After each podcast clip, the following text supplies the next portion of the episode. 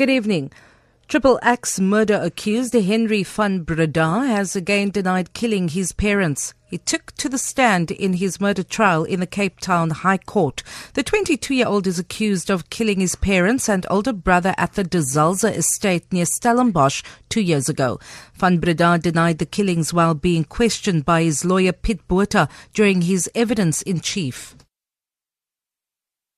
Did No. Your mother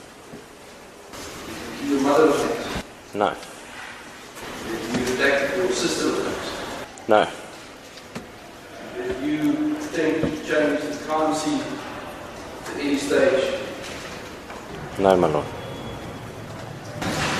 Did you have any reason to attack your family? No. None whatsoever. Social workers have asked police to investigate allegations that a five year old girl from Deep River in the Cape Peninsula was being forced to perform sexual acts for money.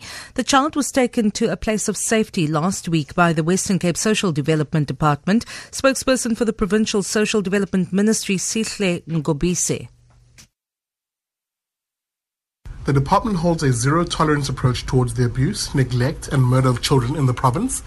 Guided by the Children's Act of 2005, the child has been placed in safe care, and our social workers will continue with their investigation into the circumstances of this case.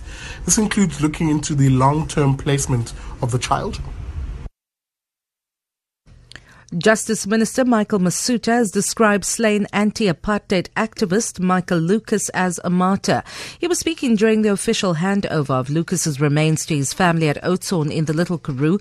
Lucas was hanged by the apartheid regime in 1988 for killing a bus inspector. Masutha explains.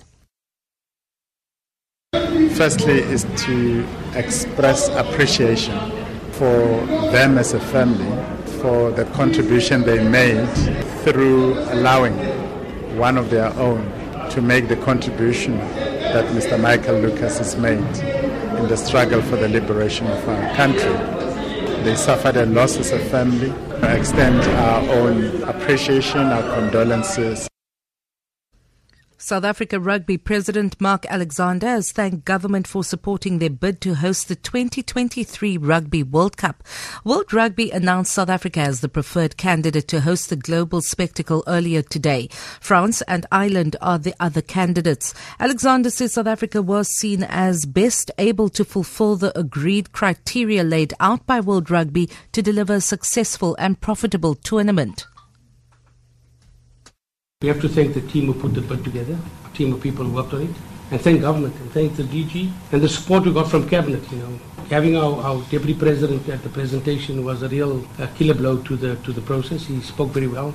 He represented the country quite eloquently, and I think he was received well by World Rugby. On to economic news. The rand is trading at 14 rand 17 to the US dollar, 18 rand 77 to pound sterling, and 16 rand 48 to the euro.